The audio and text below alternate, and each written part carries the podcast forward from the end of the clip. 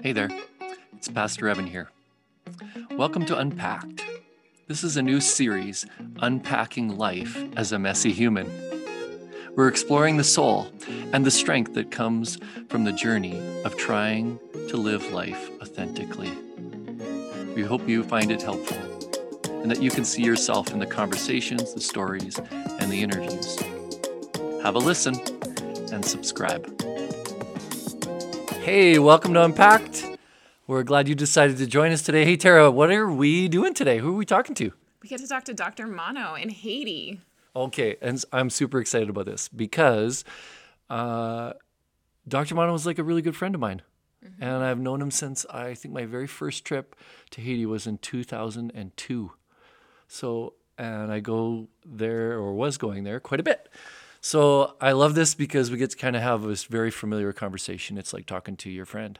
Yeah, it was awesome. One of the things that's exciting about it is um, Dr. Mono's in Haiti and he runs a diabetic clinic that we support. The larger family of churches, the Evangelical Covenant Church of Canada, supports his uh, diabetic clinic. But also, one of the cool parts of this interview is that these are the stories we usually get him to tell when you're actually present in Haiti with him. Yeah, we kind of force him to tell some oldies. Yeah. but they're the best stories and and he is such a good storyteller, so it's going to be fun. And I like really that in a lot of ways he tells some of this we get him to tell some of the stories that really shaped who he is mm-hmm. and have kind of shaped even for me even a little bit of who I am. Yeah, I'm excited about it and also anytime we talk about Haiti it's just that place has got a piece of my heart. Mm-hmm. And I know yours too after yeah. being there yourself and a few times with with us. So it's two parts. Oh, it's going to be a two-parter. That's right, two-parter because yeah, super long. We're both long-winded, but I think it's going to be absolutely worth uh, listening today and also waiting until next week to to hear the the second half of it. Mm-hmm. So again, uh, we're glad that you decided to join us on the podcast. Hope you enjoy.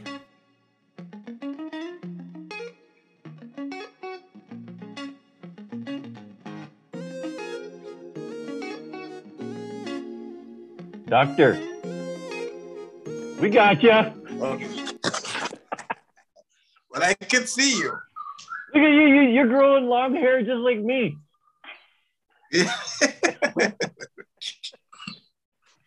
How are you doing? Okay. I'm okay. You're in the Dominic. Yes. Just on a little holiday, or what are you doing? Uh, just visiting my son. Cool. And I needed a and I needed a break. How uh how is he doing? Well, uh, he's doing okay. Yeah, he's good. How old is he now? Brandon, how old are you now? 15. 15. Oh man. So does that mean he gets to have a driver's license and all that kind of stuff soon, or what does that mean? Yes. Yes, I'm here to practice with him. Oh, Good. Oh, he, he's already driving. Just give him more practice. I got you. I got you. Yeah. Um, both Caroline and Erica got their driver's licenses last month, so they're drive they drive away from my house now on their own. Oh, congratulations to them. Yeah, to them, yeah. to enjoy their freedom responsibly. exactly, exactly. So, um, have you ever even listened to a podcast? I guess I did. Okay. But Tara and I have started a podcast. Our, our goal for today is really we just wanted to kind of get a bit of a recording of you and your your story. So really what Tara is after, she really wants us to just talk like we've talked so many times before, where I kind of get you to to share a little bit of your story and how you became a doctor and then some of the challenges around being a doctor just just some of those kind of questions. So so i'm i'm excited to, t- to see you. It's it seems like it's been so long since we've been able to lay eyes on each other that it's like i don't know who this guy was with all the hair on the video but are you doing okay? You guys doing okay down there? Yes we're doing uh, i would say we are surviving we're in surviving mode. Yeah. I I, I actually think that's true of us too these days. Obviously, our survival mode and your survival mode look a little bit different, but all right. So I'll start. Maybe maybe maybe I'll start here. I went to Haiti my very first time. I believe it was in 2002. And I went in July, which I vowed to never do again. Um, it was hot. Because it was so hot. and uh, if I hadn't fallen in love with, with the people there, I'm not sure I would have ever returned because I am not good at hot. Uh, and it was insane. Um, but on that trip, I, I kind of I met you, but but you weren't around the whole time I was there. You had been. Uh, no, I was. I was still. I think I was at the end of my medical studies in the Dominican Republic. Yeah. Yeah. Because every time Kathy used to come, I would go uh, to meet with her. It's uh, she, we always say that uh, it's a nice excuse to meet. Yeah. Yeah. So I only met you like one time and, and I don't know what happened to you, but you were a whole lot younger then. I, I, I, I just, so um, can you tell us um, a little bit of your story? Like we, we would love to hear your story.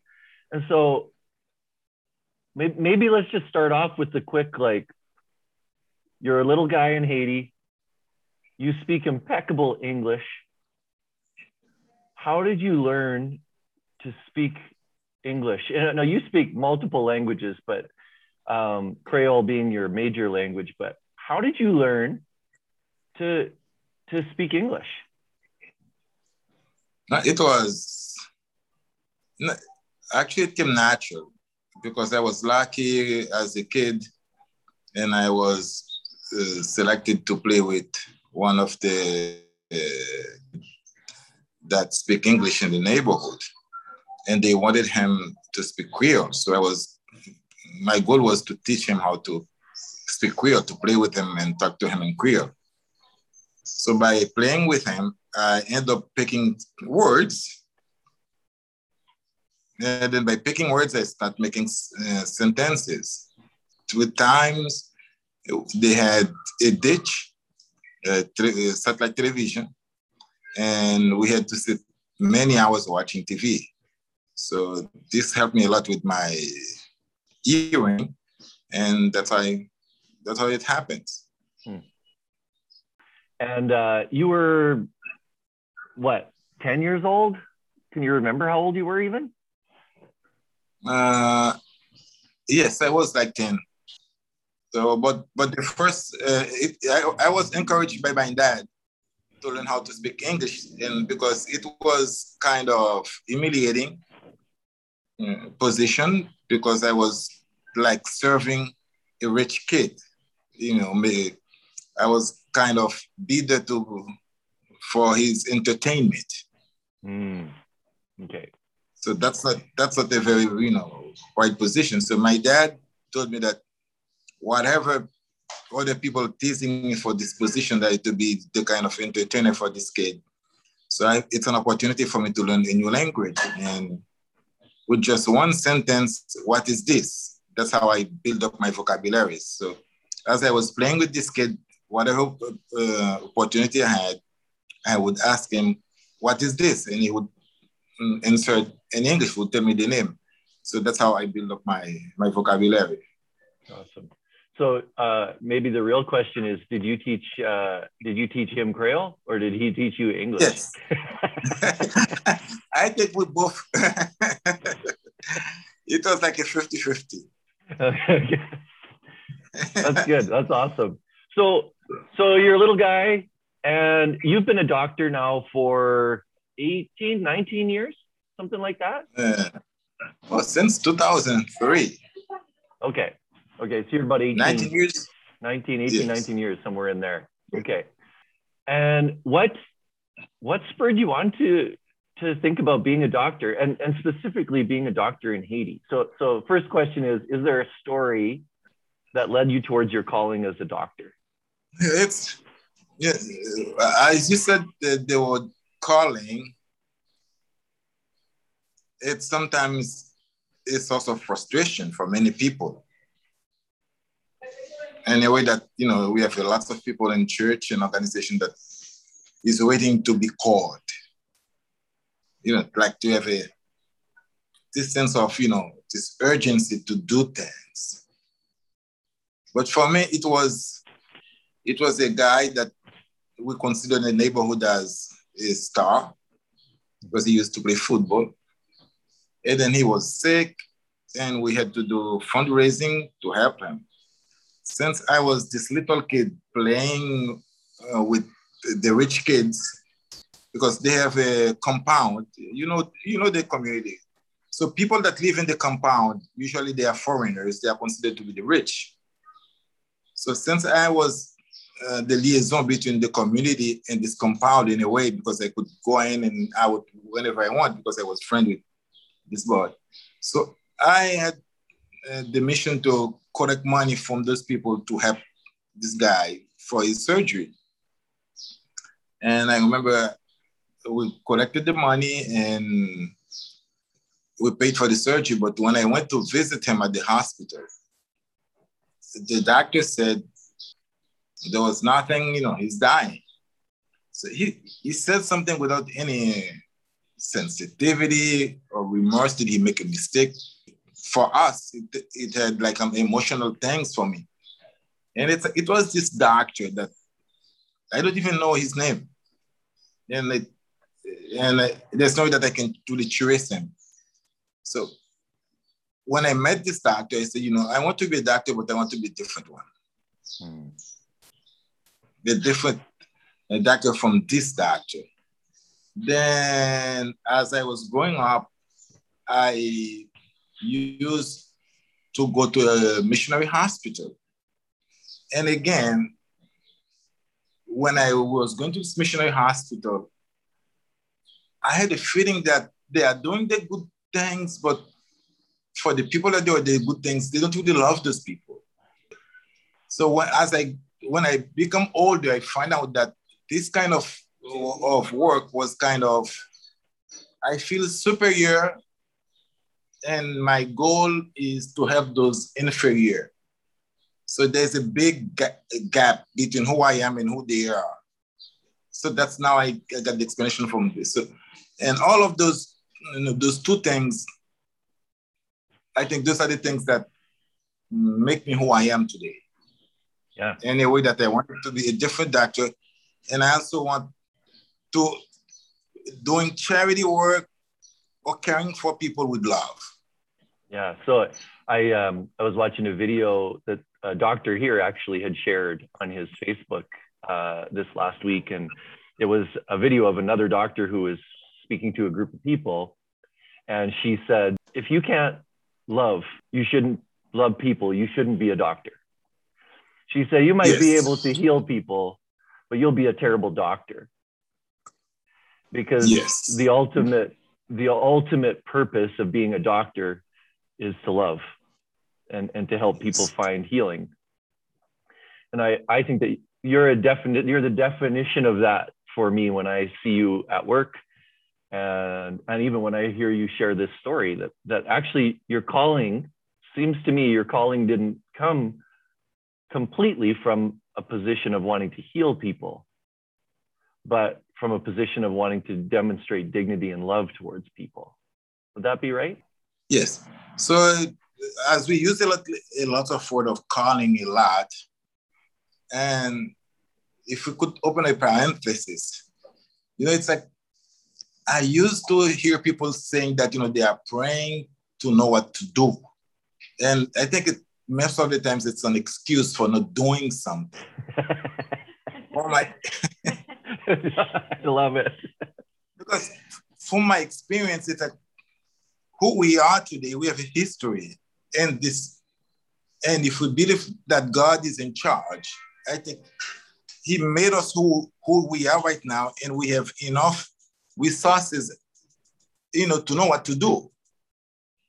If I make it right, it's like if you look from your story, from things that you experience, I think you will find at this moment, if you are facing some of problems or situation or, or frustrations, you know, I think you know, you really know what to do. Maybe you don't want to do it. I don't know if I make it clear.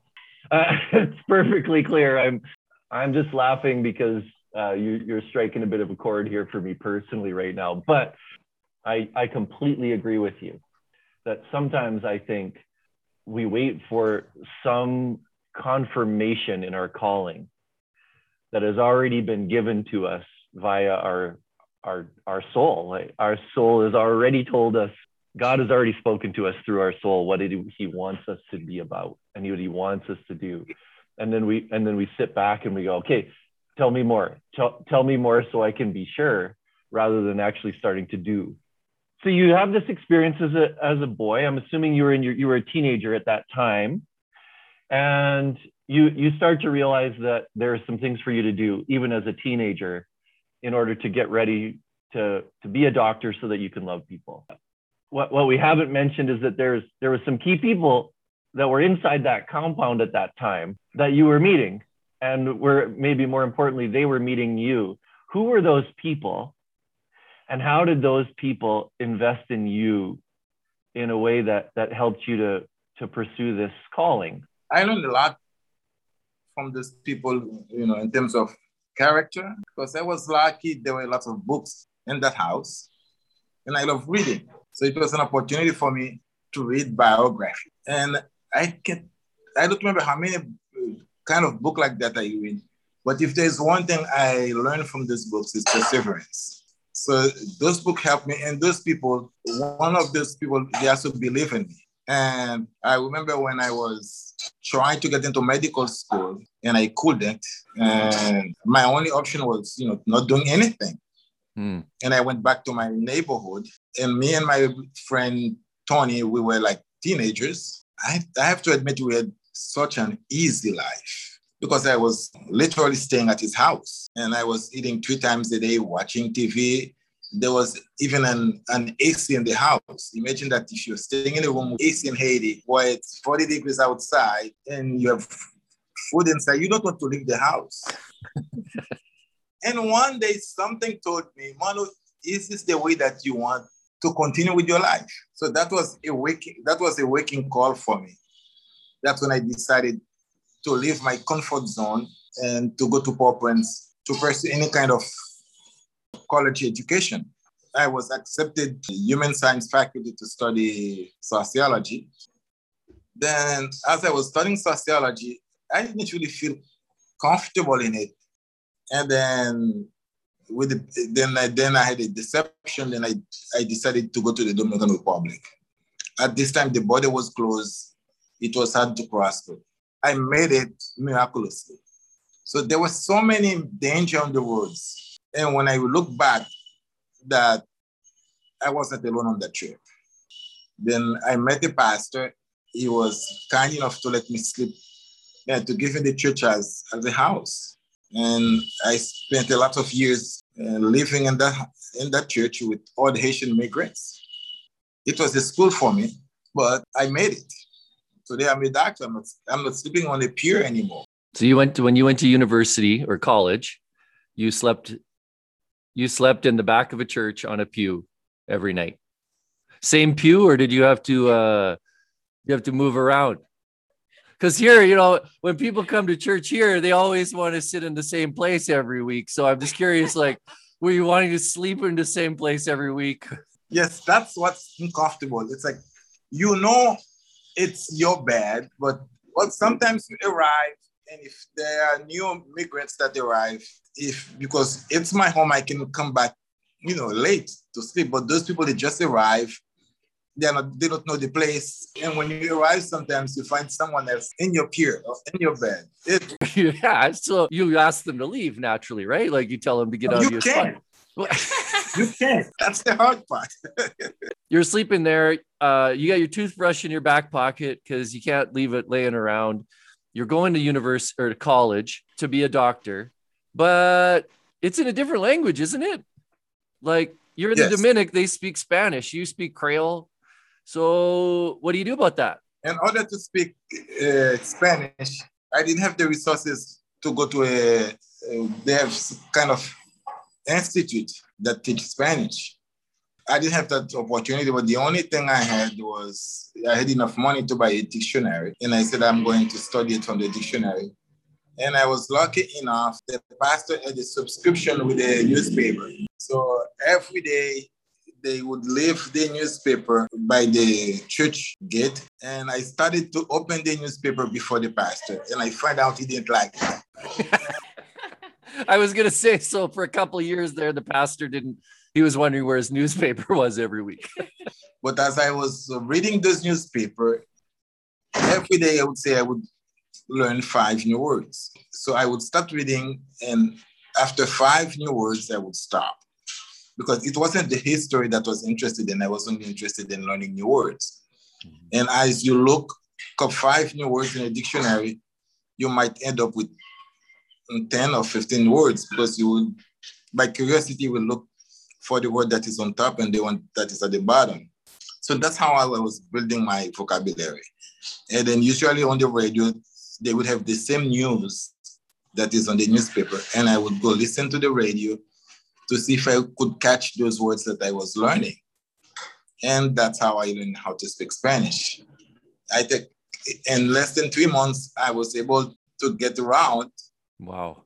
Yeah. That I, I always love it when you tell that story because it is just the definition of I don't know what the word is. I might need a dictionary impressive. It's impressive. For sure it's impressive, but to to come up with a strategy to learn another language on your own and then and then stick with it. But I just think it's an incredible thing that that this was one of the obstacles you had to overcome and you overcame it. I think uh, Canada they have this word for people that are learning new language and I think that's that's the best approach is if I take you to Haiti with just a small book with some keywords, and I left you somewhere in the jungle with no one to turn to. In one month, you will speak the language because you either speak it or die. Yeah. I definitely, I definitely wouldn't be able to find a bathroom for the first week and a half. That's for sure. so you become a doctor and and for you like one of the most incredible things for you when i look at at your life is you you you had a desire to show dignity and love towards towards people who are sick but you also have a deep passion for your own community and your own neighborhood so you you go back to your own town to be a doctor and what what was that like were was that accepted were were people did they embrace you as a doctor right away? What did that look like for you and your as you were establishing yourself in your community? Because because uh, every time every time we come there, I ask you know I get to interview sometimes some of your patients. Lots of them are these little old ladies who have diabetes, and and I always ask them, what was Mono like? What was Doctor Mono like when he was a boy? And they always can answer and and what's funny is they always get this really mischievous smile on their face. Then they tell a story about the kind of trouble that you got into when you were a, a boy. Now I I say that because I like that. I actually I totally love that. But what's that like for them then when that little boy who was causing trouble on the streets goes away and he comes back a doctor? Like was that difficult for them to accept you as a doctor? And how was what was that like for you in your story? Now i can look back. I have so many points that is a confirmation that that was where i was supposed to be as i look back. But as i was going i didn't know. Because when i graduated in, in a conversation with kathy i was telling her you know all the bad things things that i don't like about the community it's like, you know, it, it's a community that is praying like every morning. There's always a group of prayer. And it was like a nurse auxiliary that was doing all the medical work in the community. And people were dying because of, of that, because she was doing a lot, but she didn't know what she was doing. But she was the, the only care provider. So for me, that doesn't if you are serving a rich God, a loving God, how come you have this? A whole lot my conception about God and about who we are this conversation with Kathy, and Kathy told me you can be part of the problem or part of the solution. Mm. And the, the, the conclusion is that I'm not expecting God to come, you know, as a person to solve problems. I think it's God uses people like me, like you, to build his kingdom. That's that's what I at the end my conclusion. And when I look back, of so many things that have changed in the community because I, I went back, and it's a confirmation. But for me to be a doctor in the community, it wasn't easy. But I made a lot of mistakes that could have been fatal. They didn't. Hmm. And I had this kind of what I call victory. So as I started to demonstrate people that we are fixing problems, and they started to have more confidence in me, and it's it grows. So um, I'm not sure if I've asked you this question before, but how has your practice changed the way that people understand God, and in particular, how they understand the other major religion that's present there? and I'm referring to voodoo. So I, I, without getting too too much into the conversation around voodoo, you you've often said this to me. Haiti is you know whatever whatever it is like forty percent Protestant, sixty percent Catholic, and hundred percent voodoo. That this is like yes. this pervasive thing. I, I definitely got those stats wrong, but but this pervasive sense that voodoo is this because it's an unknown thing in a lot of ways it creates a lot of confusion for people. And you have a lot of sp- sick patients who come to you operating under the assumption that that they have an issue with the voodoo. So tell me how is how have you helped to realign people's understanding of the kingdom of God? I think this is a whole book. you asked me to. I'm going to try to make it simple. Is Haitian have a fatalistic view of illness so the explanation of illness and death is of, nat- of supernatural causes. And that people that are jealous, your enemies or spirit, are the one causing illness or responsibility of your death. So to, to stay alive, you need to be in peace with the spirits. And to be in peace with the spirits is what you have to serve them directly or indirectly with feast, offering sacrifices, in a way that you are vulnerable to the spirits. You are afraid of the spirits. As a Christian, once you get sick, that means it's a punishment. You are no longer, that means people go to churches to hide by mm. fear of of the spirits. So you have a lot of people going to Christianity moving by fear. They go there to hide and to be safe from the punishment of, of spirits, enemies, or what, what, whatever they call it. So once those people become sick, that means they were hiding, but they wasn't hiding in a safe place. So if I was in church to hide and I get sick, now I have to go out and solve my problems, maybe go back to church again. Does it make sense? Oh, it makes sense. So, so a little bit of what you're talking is a is a perspective actually that I think some some Christians here who don't understand voodoo at all would actually talk about an Old Testament God. That the Old Testament God punishes, so we make sacrifices yes. to please God, so that He doesn't continue to punish. What is interesting is what you were what you just said, or I just heard you say is if you have this issue in our version, we would say, so if you have sin, you can't come into the church. You have to go outside of the church, solve your sin, yes. so that you can come back into the church. And what I understood you to just say was that the marker of sin is sickness. Right? So so they come to you with their sickness and they believe a neighbor or somebody has yes. placed a curse on them. And the result is it destroys community. Yeah. So it, it creates this kind of untrust. It explains that you have been living in a, in a place for 50 years, suddenly you are sick, and it's your neighbor that drove you to the clinic is the one responsible of your actual situation. So it creates some kind of violence, hate. It destroys community. So that's what voodoo does. And and so you come in, so they show up at the so they drive their neighbor drive their neighbor who they no longer like drives them to your clinic.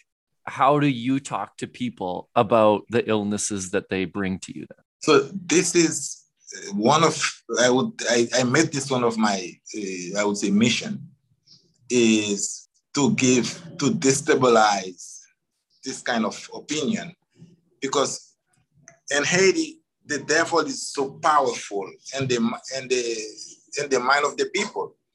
So they make the devil responsible for all the bad things that is happening. And I always tell people that sometimes I feel myself as the devil's advocate. So I'm here to de-responsibilize the devil. Mm-hmm. Anyway, as the doctor. Because when you come to me, I can explain to you why you are sick and the cause of your sickness and what you can do to improve. And it, it gives result. It's a way for me to, to make you someone that will fight against this idea that your disease was the cause of, of bad spirit, of in whatsoever. Yeah, it's just that you're sick. Yes. And in a way for me to make you accept your disease and work with me toward a cure. Or if there's not a cure, I can explain it to you. I would tell people that this person is sick and you can spend everything you have to in voodoo or a voodoo priest for this person to for a cure. There is no cure for this. This this is this is the end. So you have to make peace. And sometimes they don't follow my advice, they would go. But at the end, some of the family would come to me and say, You were right. And it was of natural causes. And this way you build community. Mm-hmm. Because I have a lot of history of people that was sick in the community and they were blaming other people. And when I came, it was just it has nothing to do with voodoo or you know other people, but this is what voodoo does. It destroys community. Wow. Okay and I have seen you explain that to patients and and see see their minds open up to a much better understanding or a healthier understanding of God, of community, and of the kingdom of God. And so I do think it's one of the primary ways that that God is using you. And people also get better. so so it's not just the ideology thing that you are helping to heal. It's also people's health and and and I love the partnership that you have in in doing that in people's lives. And you have the other extreme of some people that are so Christians when they get sick, they are going to the mountains to pray for God to cure them. Yeah. And and you're in the valley at the clinic with the with the cure. yes. so it takes, you know, a lot of talking to churches to tell people that uh, the, the miracle already happened mm. because to have insulin is a miracle. So if you're a diabetic, there's no need for you to go in the mountains, you know, looking for, for God to cure your diabetes. The cure is already there. And the good thing, it's free for us in this community mm-hmm. because of the love of, of other people around the world.